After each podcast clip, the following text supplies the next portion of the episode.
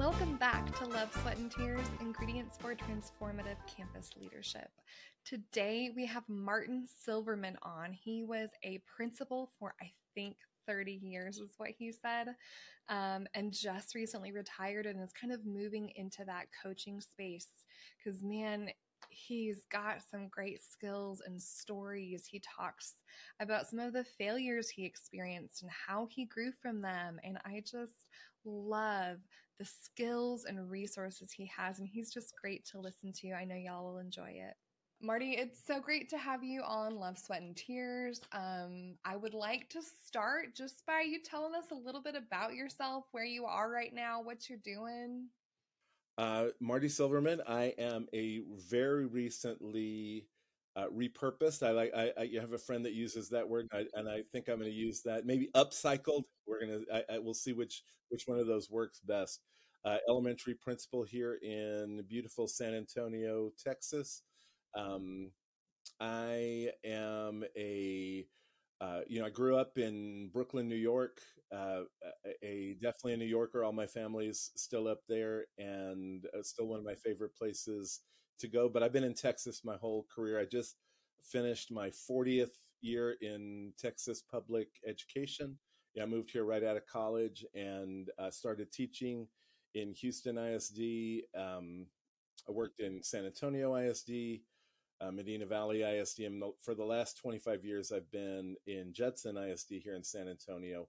Um, I'm a father, husband, grandfather of four with two on the way, two grandkids coming. So, uh, and the oldest of which right now is three. So lots of little kids and, so and babies littles, and yeah. yeah. so a lot of a lot of fun um, uh, spending time with some very little people.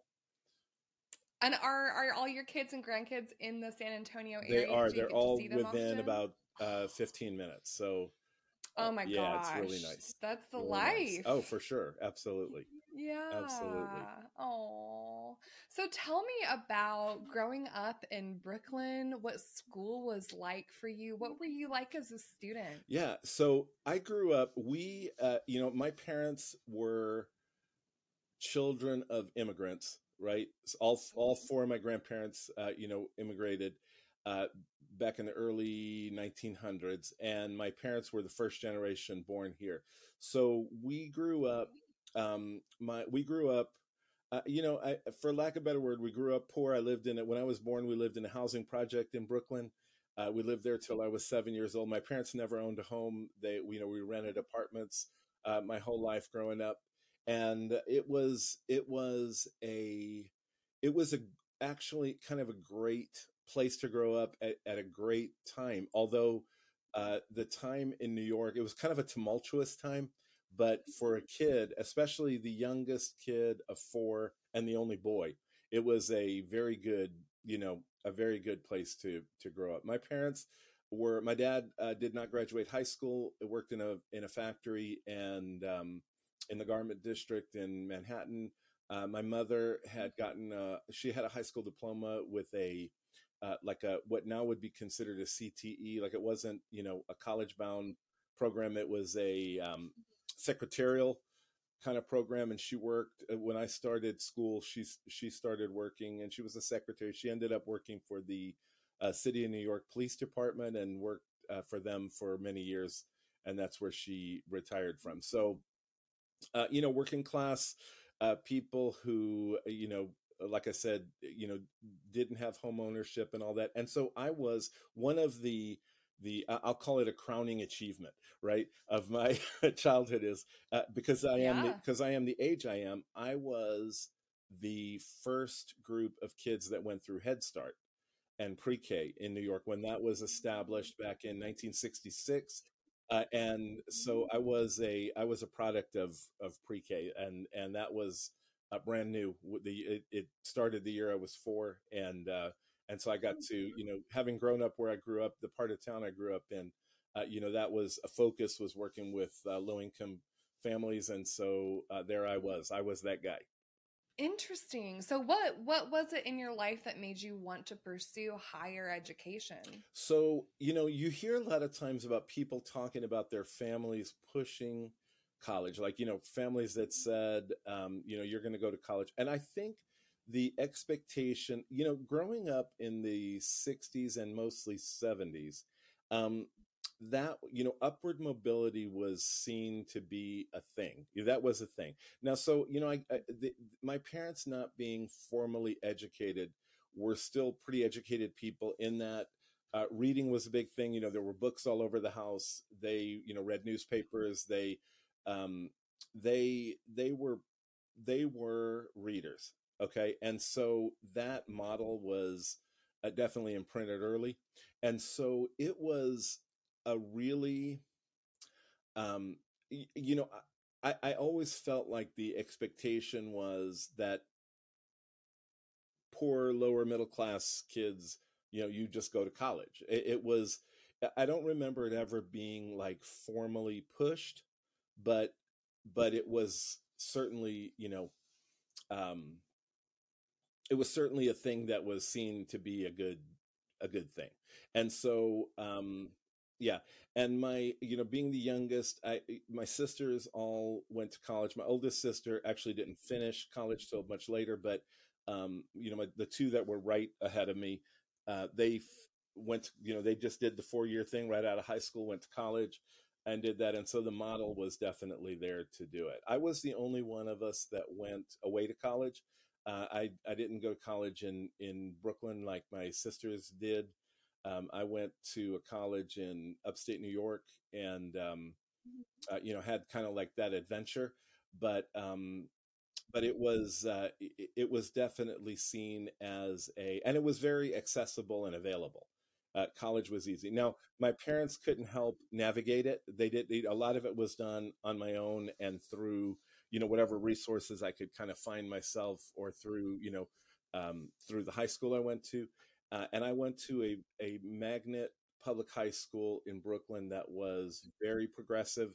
Um, it was based on uh, John Dewey theory. It was John Dewey High School is what it was called, and it was a non-graded non-graded situation where things were done independently. And so, like, I graduated when I was officially I graduated when I was 16 from high school because I had uh, amassed enough credits to be done, you know, but right before I turned 17. And so um, the self determination to achieve was a big part of that high school. And so I think that helps when you're when you know when you're trying to navigate college, being a first generation college student. When was it that you kind of knew you wanted to pursue education? Was it before you started college or did you discover that along the way? You know, it's funny because I look back at school was always a good experience for me. I was a pretty good student. Okay. Um, you know, there were the same troubles that people have in school. uh, Don't get me wrong, but Mhm. um, but but school in general was really positive, and so I, there was a time when I look back at like even in elementary school, being a teacher was a thing that was like on the radar possibly, but I didn't I didn't pursue it initially. When I went to college, I went as an undeclared major. Uh, my parents would have loved for me to be a business major. The sisters before me had been a, an accounting major and a economics major. Uh, you know, the two right before me, and so you know that was a uh, you know a, a a Jewish kid growing up in Brooklyn. That was a thing that parents wanted you to do, right? Go go into business, and but I but I didn't I didn't ever bite on that for sure. I went as an undeclared major. I became a communications major, a speech communications major. And then, you know, talk about an epiphanous moment. So I was getting ready to go into my junior year and people would ask me with a with a communications degree like what are you going to do with that and i had this real vague you know like i, I don't know about public relations i don't know you know like uh, something in communication but i didn't really have a uh, certainly it, it wasn't career based for me and so um, i was getting ready to pre-register for communications classes my for my junior year and i had literally i was standing in line. I always talk about this moment because it was it was real seminal in my you know my upbringing. I, I was standing in line to get um, to pre-register for courses and they opened the door to the room to pre-register and something struck me and i i, I still can't Mhm. you know uh, describe exactly what it was, but I stepped out of that line and walked over to the education department and changed my major like you know not ever having certainly verbalized you know like this is something i want to do i'm sure it was there and so like you know it was it was always there i guess in the in the undercurrent but it was never it was never something that i went knowing that i was going to do. And man i switched to education as a major and just got all into it. I was you know i i, mm-hmm. I wanted to still graduate you know in four years and so i mm-hmm. doubled up a lot of classes. I took you know a 24 hour a semester one year, you know, one of the times just to be able to catch up. And but I but I also got the best grades I had ever gotten because it, uh, you know, suddenly there was a purpose to it. And so, you know, when you have purpose, right? You you were when you have more to do, you get more done. And when you have a purpose, you get more done. Yeah. And and suddenly I had this purpose, and and uh, I got it done. I you know I I finished uh, and graduated with my with my class, uh, even though changing majors late uh, to a whole different thing. Uh, it just worked out for me. And I was also a, I had a teacher when I was in junior high, the teacher that was the most impactful to me. Um, she was my seventh grade Spanish teacher. And so I was, I became like in love with learning language and, and taking language. And so starting in seventh grade, I took Spanish all the way through to sophomore year of college. I had also taken two years of French in high school. I took Spanish and French at the same time. And so um, after my second year teaching, I became a bilingual teacher for a year. And that was a, and, and, you know, I, when you talk about the influence of people, you know, she, and luckily, as we, you know, as I, was in my career and social media became a thing, I was able to connect with her and tell her, you know, this is this is I became a bilingual teacher because because of of something you did, and so um, I was a bilingual teacher for a year, and um, yeah, it was a, I mean, just all kinds of eh, positive, mostly almost you know I stayed forty years, Beth, so there had to be positivity in in that you, people don't stick with a career as long as as I did and hate it. Uh, hopefully, hopefully they don't. And uh, and so it was it was a lot of loving what I did for sure. Hmm. What did you do on those those hard days or maybe those hard years that when you found yourself thinking like, is this still worth it?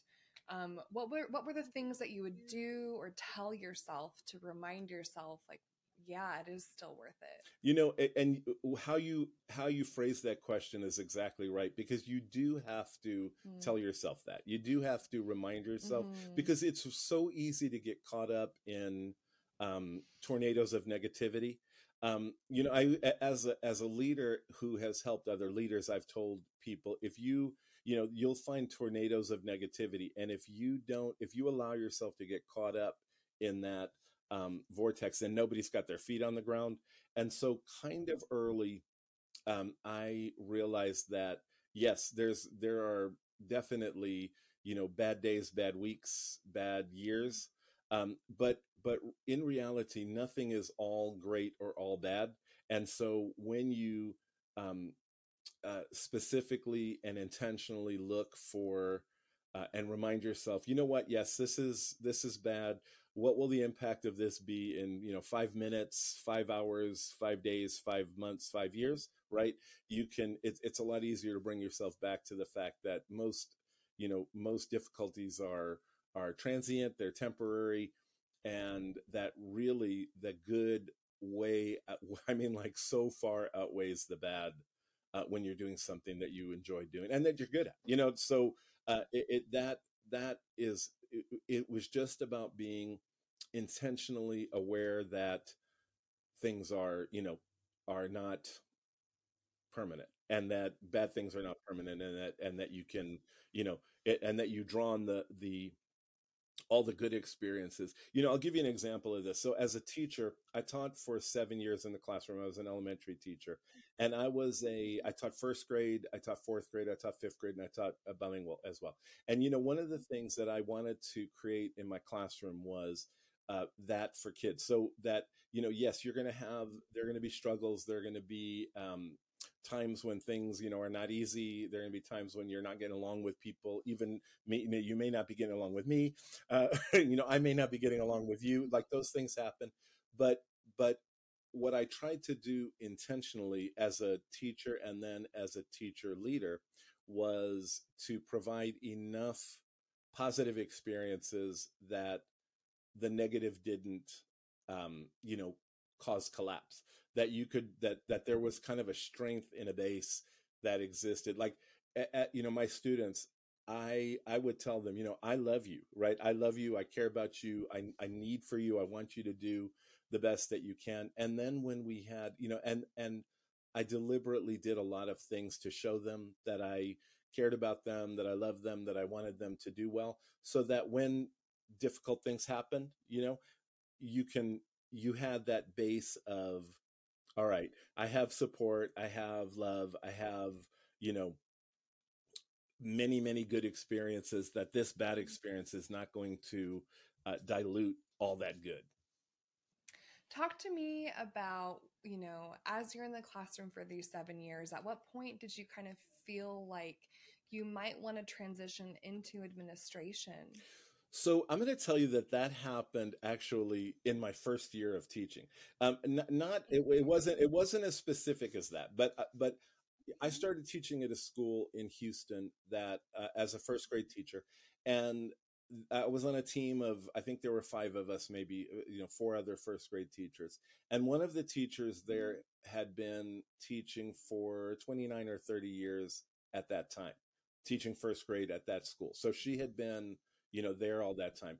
And and one of the things that that i thought initially was i don't know that you know and this is even just starting out my first few you know my first semester there was was i like this this is what i want to do and i'm not ready to you know go immediately but but that i need to set myself up because i don't know that i could do the same thing for 30 the exact same thing for 30 years. You know, she was able to do that and she drew, you know, she was joyful and you know, it, she it, she wasn't a bad model. It wasn't like that she hated her job after 30 years. She still enjoyed doing what she did, but it was but I I knew myself that that was not going to be uh, workable for me.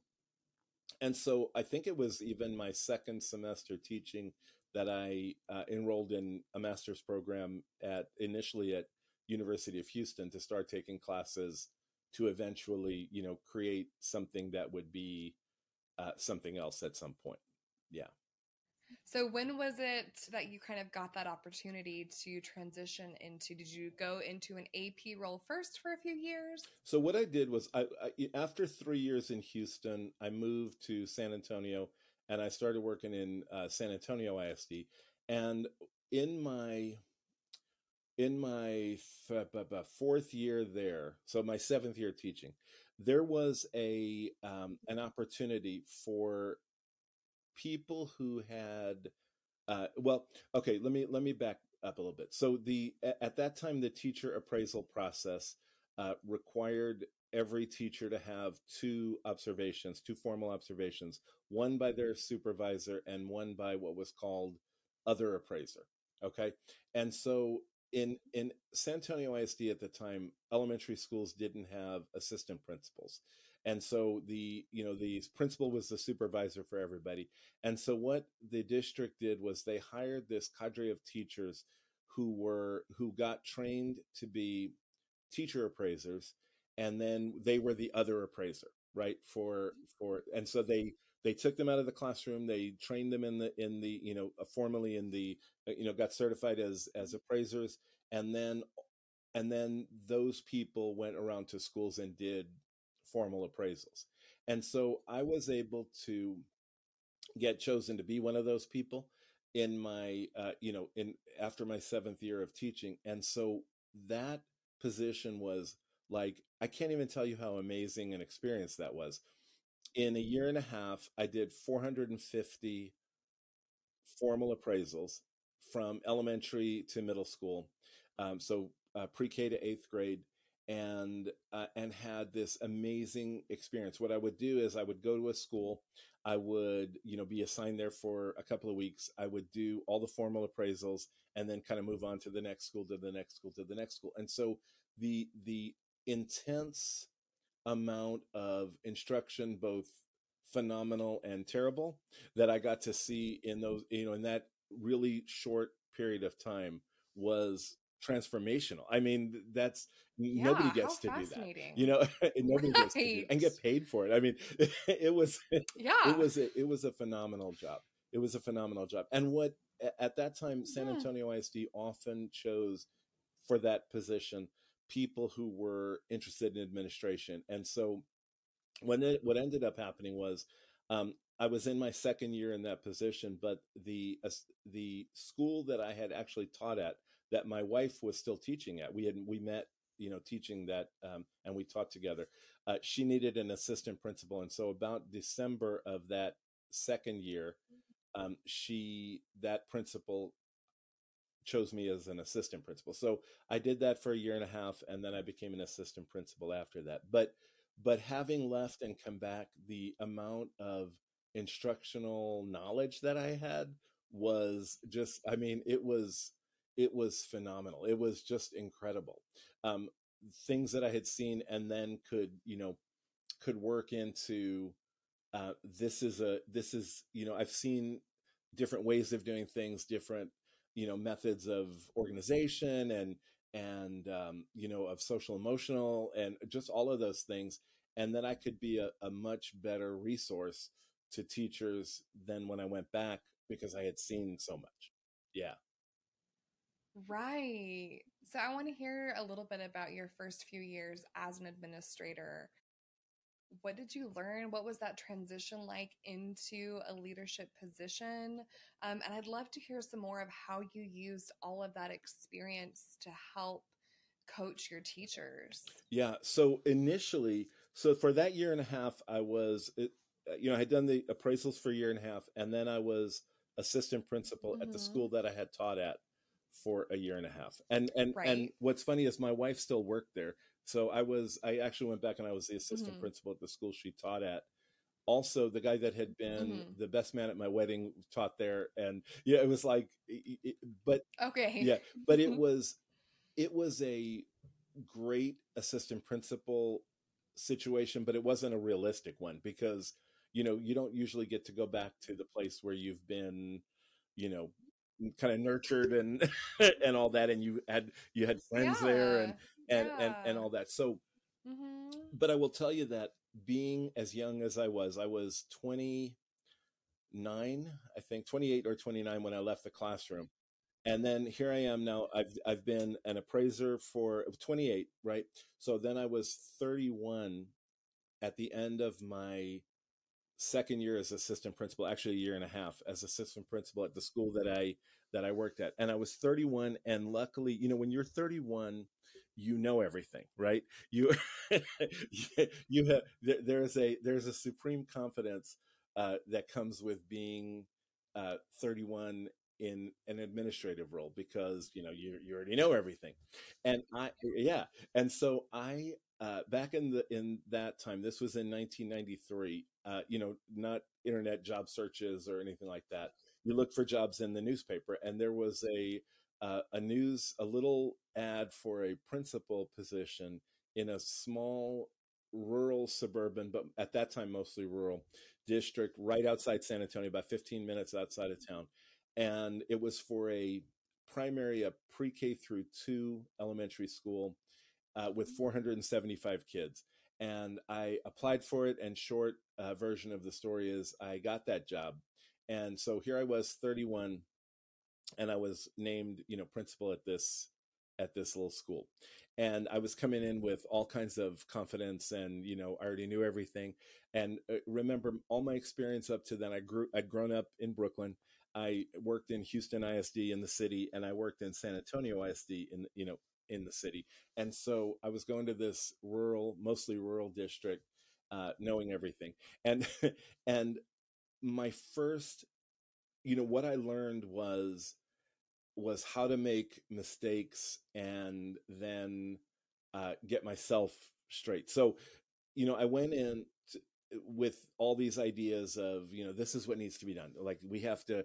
I, I met with the secretary. I got hired in July, and you know, the teachers weren't back, and I and the secretary uh, agreed to meet me up at school and and show me some things and you know i i i had all these ideas that we're going to start you know we're going to hit the we're going to hit it hard and do all these make all these changes and all that. And what i learned was that that was a spectacularly terrible idea and and sure. but i went in and I, I did it anyway don't don't get me wrong i was 31 and i did it anyway you know it wasn't like it wasn't like i you know i had a moment before it happened it was it was because it happened that i that i had a moment so i go in i make these changes people the guy that i had that i replaced had been there for 15 years uh, he was local um, there were some issues with some serious issues with um, uh, school performance uh, in the school and in the district. Though it was a primary school, it was there was some like TEA in uh, the Texas uh, Education Associate or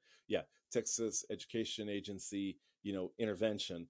Uh, I which I didn't know before I was hired, but the superintendent was was new. She was hired to you know kind of make some changes, and then I was her first hire. So uh, and we didn't know each other. It was you know just kind of out of the blue. But but what I found is there were a few people that were very, just like you'll find anywhere, there were a few people that were ready for change. They wanted, you know, they wanted change and they were, they were in my corner right from the beginning, right? They, they wanted somebody to come in and fix what they appeared to, you know, and then there were a significant number of people who were ambivalent. And there was a significant number of people who didn't, you know, thought things were just fine the way they were as you know, this is no surprise to anybody, except it was a surprise to it, it was a surprise to me at the time because I just assumed, you know, everybody would know that I was coming in with great intention and with, yeah. you know, uh, uh, wanting to, you know, all this experience yes. and all these, yes, yeah. all these great ideas from the city and, and, uh, you know, and, and, and it did not go over great. So initially, um, there was a, there was a survey done, I want to say about mid year, and um, and I was floored by the negative comments on that survey because because I'll tell you this, Beth. You know, I went in with a positive. You know, I I didn't think that people there were doing anything terribly wrong. I, you know, I, I I was a teacher. I was coming in still, you know, with the heart of a teacher um, still have a heart of a teacher, hopefully. And it was not that I was going in saying, you know, y'all are doing everything wrong. Uh, here's the right way to do it. It wasn't that. It was, it was, here's a better way to do what we're doing. And, and I made the mistake that leaders make all the time, which is I was thinking about five steps ahead of where people were, uh, you know, in practice. And I was I was trying to get them to that place five steps ahead where I was and and without considering the interim steps to get there. And so, yeah, because I was just going to go in and we're just going to fix it. I mean, like you know, we have to fix this. Let's just let's just fix it, right? and right, and so right. and so the survey that year, and I used to keep a copy of that survey in my desk for years after that, um, mm. just as a reminder. And this was a survey like that the teachers had responded oh yeah. to? oh yeah. And we're and okay. we're saying you know new principal is not an improvement. And you know like there were there were comments that were uh, you know just telling me all the things that uh, telling all the things that I I didn't give the survey. It was like either the district did probably because they were required probably because they were required by TEA but but it was um but the survey did not go very well. And uh, but but mm. what it mm. did for me was say, okay, idiot, you know, like stop, it, uh, uh, stop yeah. trying to, to force change before setting up the stage for change to be able to happen. And so the focus for me just changed completely to that because you know what this is this is how I felt like I was initially hurt. I'm a human, you know, like I was hurt by the comments. I was, right, I was course. mad. I was mad about them. You know, I went through all the, yeah. the, uh, the, you know, the stages of the Kubler Ross, you know, stages of grief kind of stuff. I was like, grief, you know, yeah, yeah. I, I, but, but what I realized was, you know, initially I was thinking, I'm fretting about this. I'm like, not sleeping and whatever and they're sleeping fine right the, the people who wrote this stuff were were fine. So I, I had to initially get to that point where i'm saying okay this is not necessarily personal to me. It, it's not me they they don't care for specific i mean there may be people who didn't care for me you know specifically but uh but but it was really my way that was causing there to be an issue and i can fix that you know i can fix the i can fix the approach and i needed to fix the approach that approach is not yeah, i've seen that mistake my mistake has happened so many times to so many people that that didn't need to happen because if you if you see that the approach and that the taking those steps you know but of course i didn't know that at the time and nobody had coached me to that nobody had coached me there because I had been as an assistant principal, you know, I was working with my friends and my wife and my, you know, like that, and everybody was fine, right? Um, and so now, you know, on my own, trying to do this, it was it was a whole different thing. And so, and so I did. I really, really learned uh, so much from that experience uh, that helped me then. Uh, move forward in a much, much more inclusive, a much more um, collaborative way uh, that needed to and also to be a lot more patient with people who were not quite there yet uh, in my way of thinking or in a way of thinking that was going to solve problems rather than you know perpetuate them yeah, I'd love to hear. We talk about this a lot on this podcast of how a new principal can come to a new campus and fix things in a way that's respectful and honoring of the good things that they've got going for them and honoring of the past while also especially if there's a growth plan or something like that in place where it's like also change doesn't have to be bad. So what are some some specific things that you changed about your approach that you feel like started to work better? You know the first thing that i did uh, that i consciously did was to really dig into what the what the culture was of the school when I got there. And and and to not be adversarial to that culture to find you know just like I was talking about my classroom um, to find what the positive things were in the culture to find you know where the uh, the levers were who the who the people were that were uh, influential and and um, just what what things were sacred and shouldn't be changed in a you know uh, in a way that is heavy hitting. Um, and so really a lot of it was that. It was it was taking a step back. You know uh, when i stayed at that school for five years and when i was looking for a, a position to move this is i could say this is you know specifically what i learned. Um, i interviewed for a position um, and I was asked, "What would you do in the first 90 days?" You know, that's a kind of a typical question, right? And and what I learned was 5 years later that when I interviewed for this position was my answer was nothing. What I would change is nothing in in my first 90 days. I would not have said that in my, you know, in my first interview 5 5 years earlier. Um, what I was what I what I said was just what I'm saying to you now is what I would do in the first 90 days is uh, use you know my two eyes and my two ears rather than my one mouth and you know and and listen to, and and see twice as much as i said to find out what was really kind of going on there before starting to find a, a place an opening where change could mm-hmm. be done uh, in a way that we knew would be successful I want to talk a little bit about that shifting from a deficit mindset. You kind of mentioned that earlier um, of not focusing on just what's wrong or what's bad. Um, I want to I want you to talk to me about why that's important to you and what how you've seen that deficit mindset in education so we kind of understand what we're talking about. Right. So remember I started teaching as a first grade teacher and I worked at that that first school I was principal at was pre-K through two. Eventually, in the five years I was there, we added third grade, but it was all little kids. You know, like it was all little kids. I, when I left, there were 845, I think, pre-K through three kids. So a lot of little kids. So and and you know what what and I had little kids at that time. My uh, when I got hired at that school, I had a two year old and a six month old, right?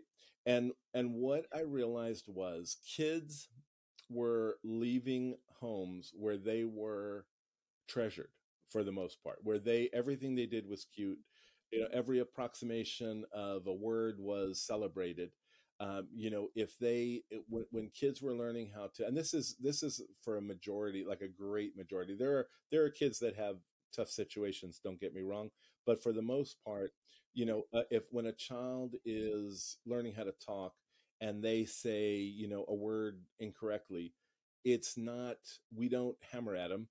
we, you know, we're like, yes, you know, we're like, you know, uh, they say something for something else and we're like yes you know that's you're right that's you know tree if they say fee you know like we're like you know if they say look at the fee you know we're like yes look at the tree and and we and we build on the fact that we build in them a confidence in being able to try stuff and not being you know hammered at because they did it wrong.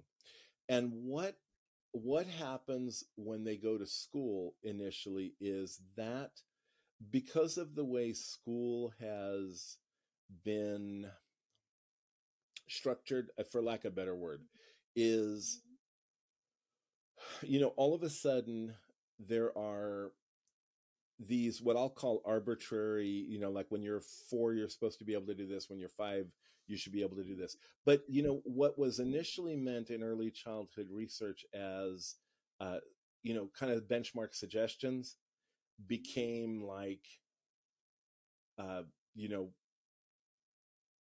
benchmark like you have to meet them or you're or you're not you're you know you're you're you're a problem. So what what what happens in school a lot of times when that when that's the focus even in as early as pre-k and k kids will come in and they are you know coming off of being allowed to make mistakes and and you know they're their approximations are good verbally and you know physically and and they learn how to take turns and share and all those kinds of things but we we you know we work them through it.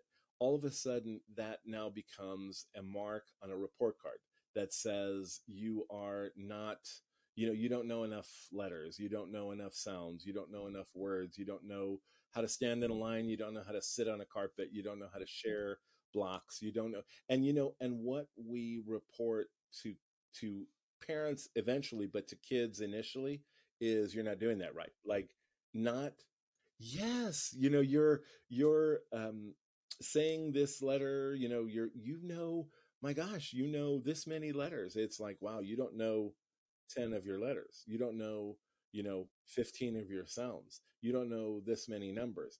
And and then we start reporting it that way to parents. We start saying, well this is where your child is you know weak this is where your child needs help and and i'll i'll say this there has been conscious effort to change that but i don't know that we do a great job of of reporting the good you know like they'll always say right start with something positive um put your concern in and then end with something positive right? The what are they the positive sandwich right when you're when you're having a conference. But but really, a lot of people, I've seen teachers do this, not because they're bad people, not because they want, you know, to create a problem for kids or parents, but what they, the, the positive stuff is not as enthusiastically reported as the deficits. Like we get right to deficits. When I started teaching in 1983, we, there were not uh, state tests yet. Um, and so, you know, we hadn't started uh, doing the No Child Left Behind, uh, you know, any of that kind of stuff. So it was, there were certainly expectations for kids, um, but there were, but approximations to to that were okay. So you know, I talk about my first couple of years. My first two years was before class size limits in Texas. It was before you know, it was before conference periods. It was before a duty free lunch, right? but I so I had 31 kids my first year in first grade and 34 my second year in first grade, and no conference period, and we had to be on, you know, we had to eat lunch with them as well. Um, it was, but it was doable because while there were expectations we we were on a more i feel like a more sane timeline to get to those expectations. Like every kid was expected to at the end of first grade be able to read the first grade level books right? But but there was time to develop that. If if they it, there wasn't a focus on what they you know what they couldn't do. It, there was a focus on come on you know you all can do this let's get to you know let's build your skills so that we can get to a place. Testing changed that in a lot of ways um, because then there was this hard line of if you don't do this then something bad happens to you to your school you know it embarrasses your parents uh, it gets reported in the newspaper and people start thinking that the local public school is not doing a good job. You know there's there's so much there was so much of that that got into it. And what i believe is that started us as a as a system on focusing on deficits. Because what ended up happening later was you know principals would get a stack of test scores from the end of the year state test and the first thing they look at is who didn't pass who didn't you know who didn't master who didn't move up a level and you start focus that becomes where your mind is at not uh, you eventually you look at oh these kids grew and you know this kid um, who hadn't passed you know now suddenly was passing. But we started putting so much stock into that that our whole system became focused on on fixing deficits rather than right intensifying strengths you know we start well because we as the teachers and administrators are more afraid of the sticks than we are rewarded by the carrots. Absolutely, like absolutely. nothing's really gonna happen to you if your if your test scores are stellar, Right. but something's gonna happen if they're terrible. That's exactly right. And and all of the Yeah. and when I say all of the, I mean I, I really don't even say that uh, with hyperbole. It's all of the additional funding, all of the additional support. You know, all of that goes to kids who are quote unquote not, you know, they're in need of tutoring and they're in need of. It's very easy to cut um, gifted and talented programs, arts programs, you know, like library programs when if the budget requires you to put money towards remediation but i feel like that's kind of flipped the wrong way uh, it's it's flipped the wrong rather than rather than living in the you know in the remediation space we should be living in the um in the positive space How can principals do that when they're kind of confined in the system that doesn't do that? What can our administrators do to at least on their campus and with their language and their teachers kind of try to shift that mindset towards being, you know, focused on the strengths rather than just the deficits? So one of the ways, you know, I think I feel like where that starts is in school culture. If when that becomes the the school culture. So one of the things um, that uh, you know, it occurred to me actually. It occurred to me late because now I'm not there anymore. Uh, at, you know, in in a school, but um, and so it occurred to me really late. It was at actually at the conference where uh, you and I eventually got connected uh, through um, uh, through Tommy, and so uh, I was thinking about. I was at that conference and I was presenting a session on uh, nurturing a culture that promotes teacher retention. Right? How do you how do you make your school a place that people want to be?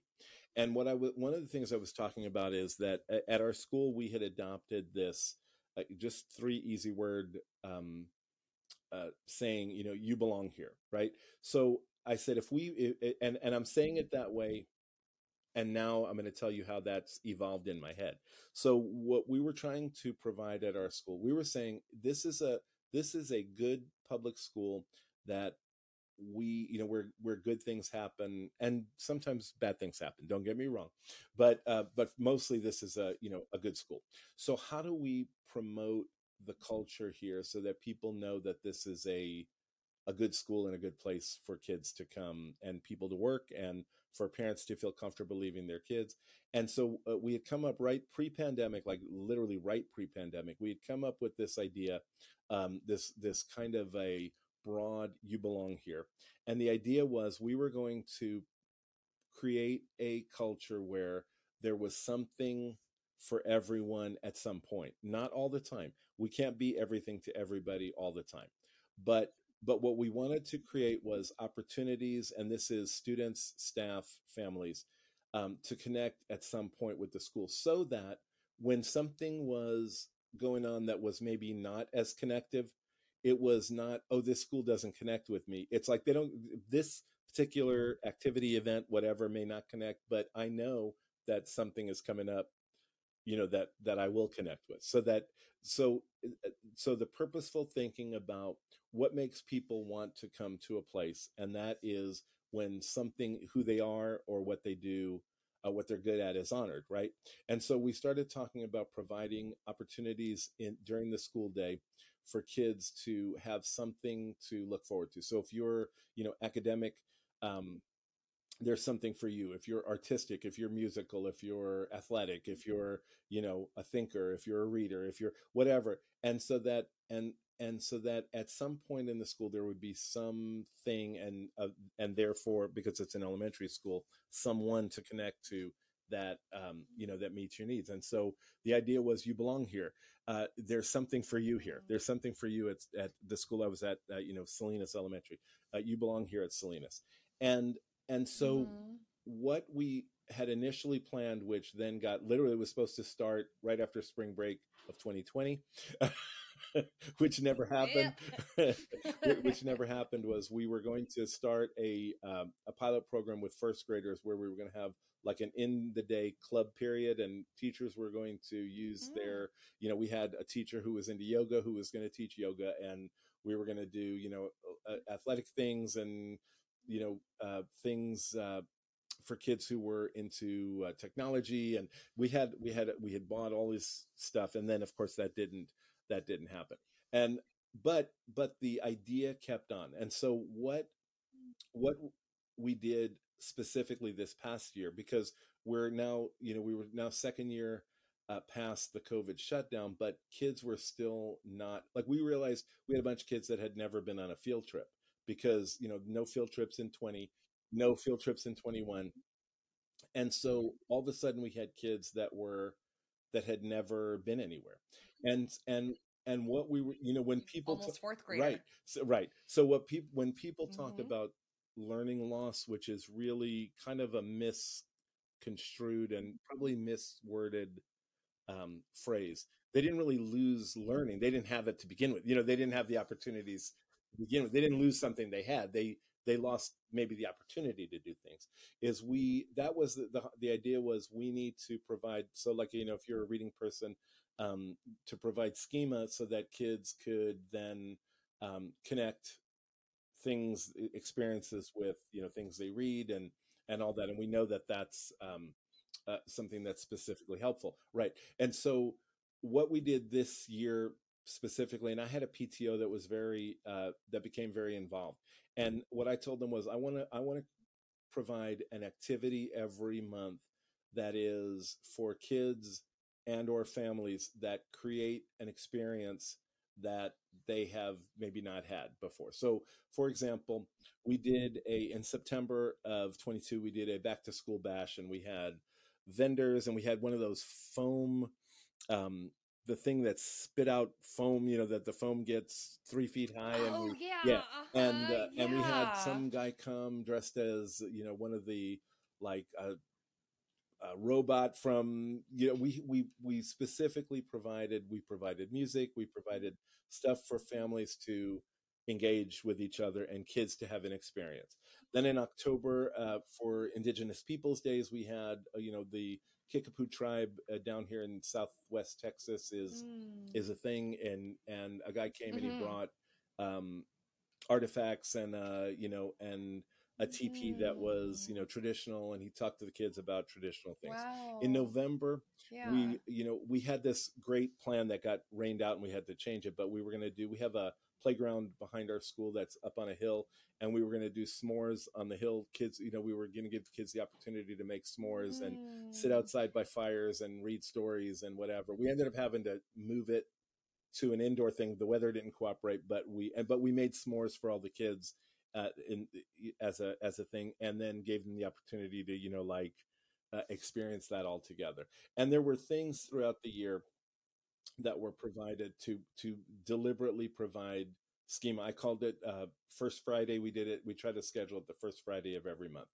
Um, and then what it occurred to me when I was doing that presentation was that the words in "You Belong Here" were the most meaningful. And so this is now going back to to what you originally asked, which is, you know, when when we look at "You Belong Here," if you if you the the idea of it is you belong here. Put the emphasis on you, right? So we're talking about our kids, our teachers, our um, staff, our families. You belong here, and then you belong here. Like belong is the is if you if you put the emphasis there, belonging is you know something that we want to we want you to connect with uh, with our school because the school that I was at was not.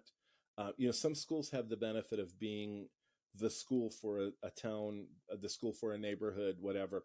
We were not in a neighborhood specifically. We drew kids from a bunch of different neighborhoods, not from any particular, you know, geographic. So there was not a, a connection that we had to create, you know, Salinas as a as a place where you belong, and then you belong here.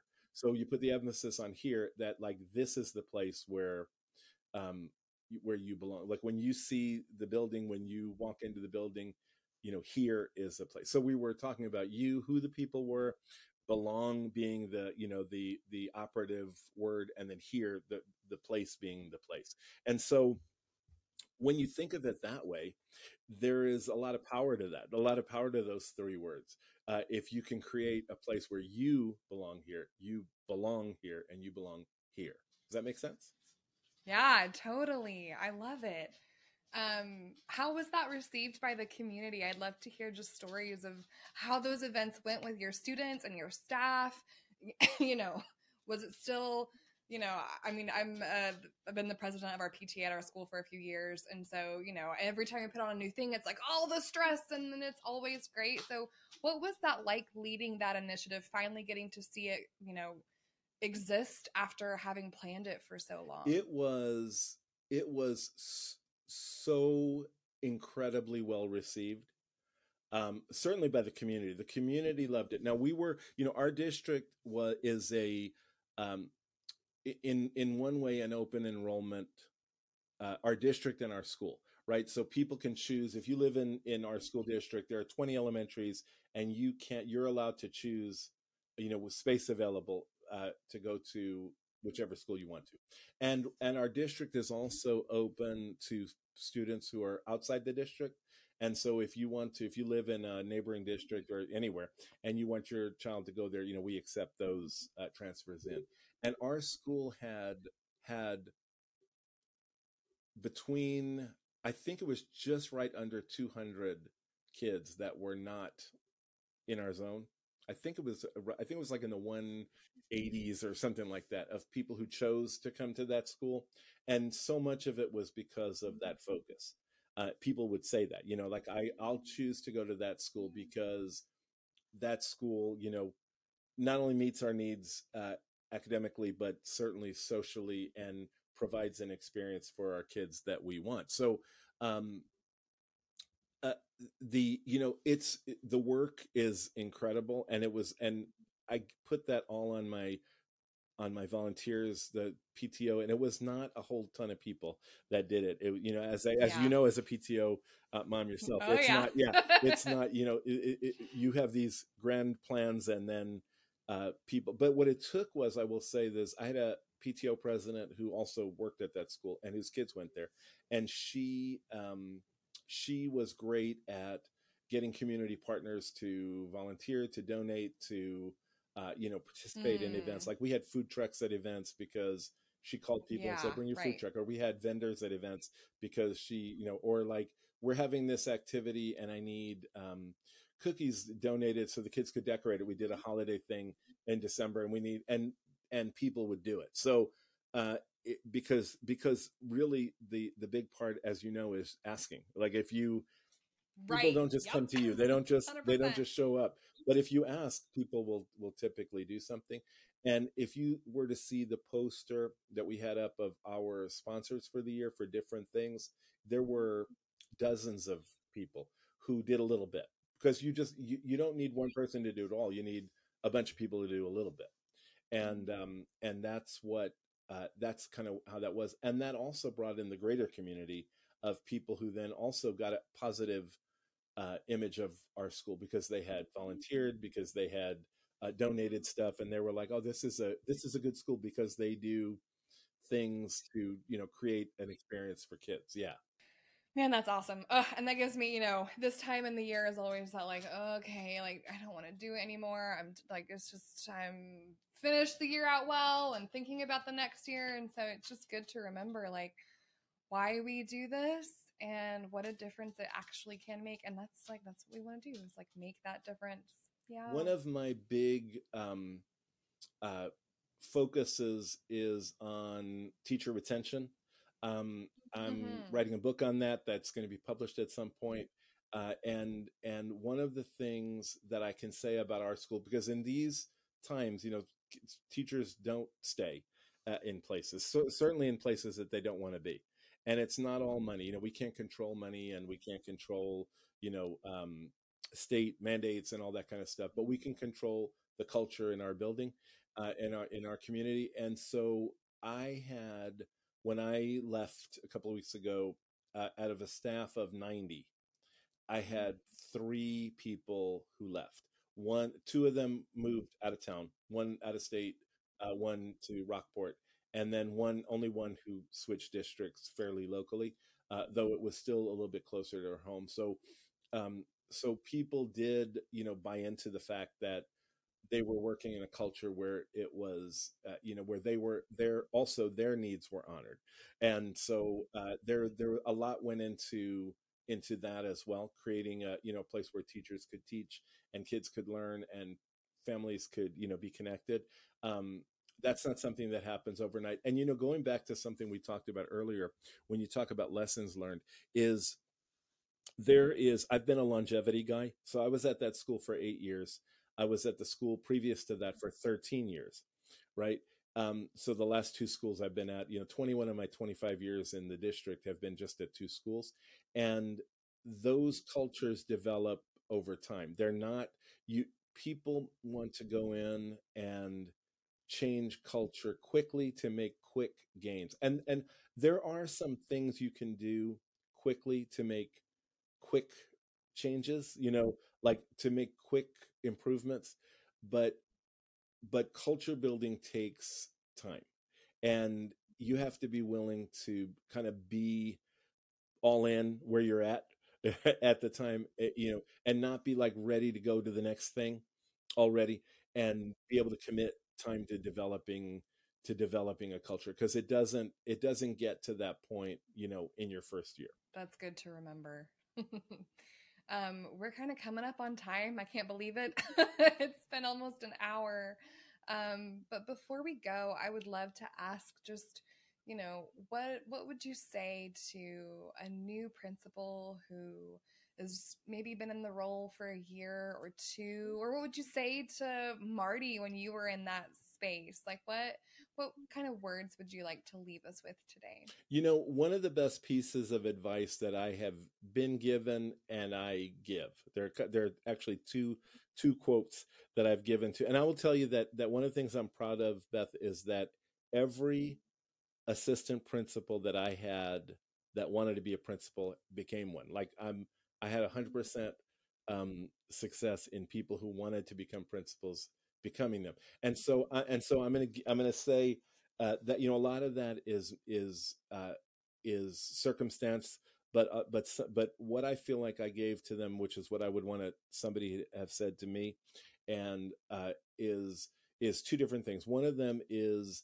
you know going back to the experience that I told you that I learned from is make haste slowly right? That's i've i've printed that out for people to to keep in their desk or on their thing. You know make haste. You have to you have to do it but you have to do it slowly.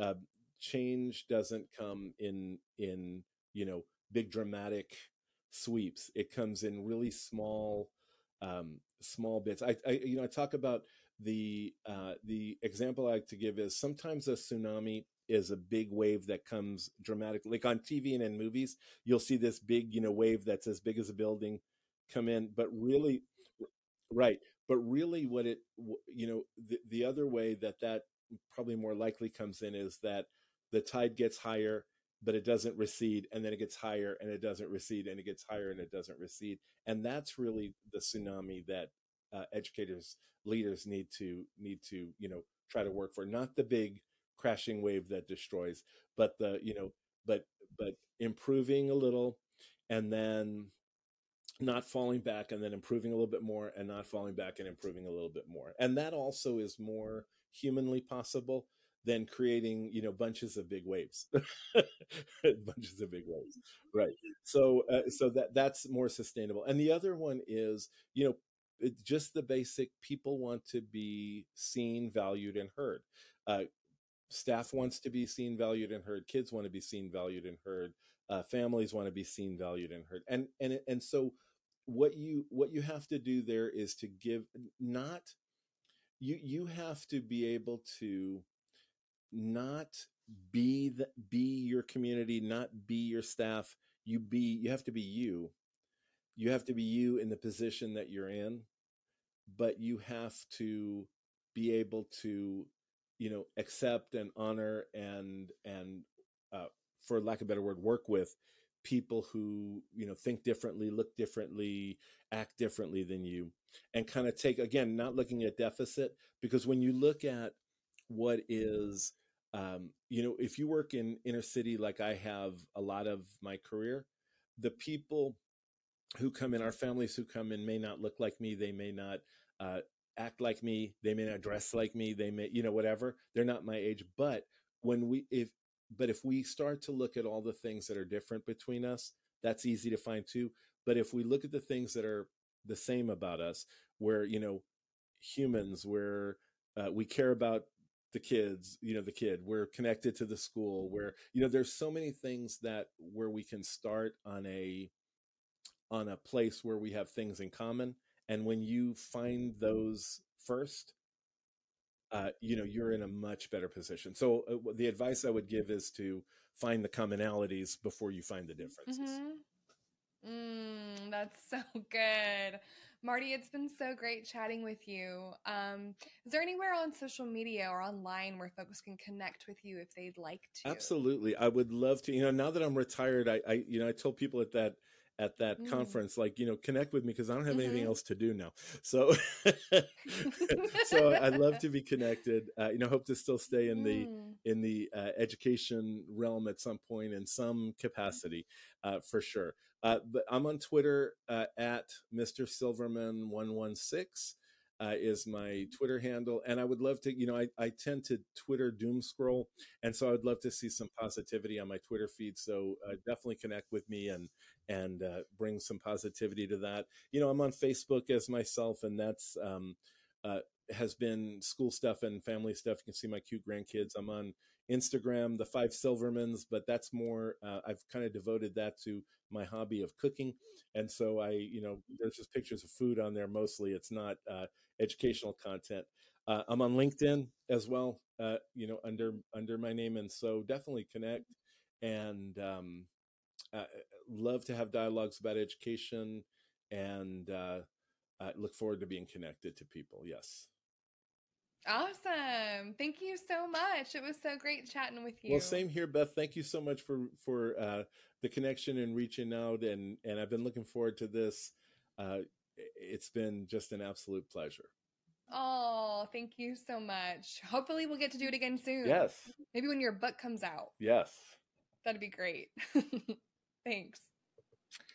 What a great conversation. Marty, again, thank you so much for joining me that day. It was so fun to talk with you and hear all your stories. In fact, after the episode, I think Marty and I kept talking about principals and PTA and schools and resourcing our administrators for another 20 or 30 minutes after that.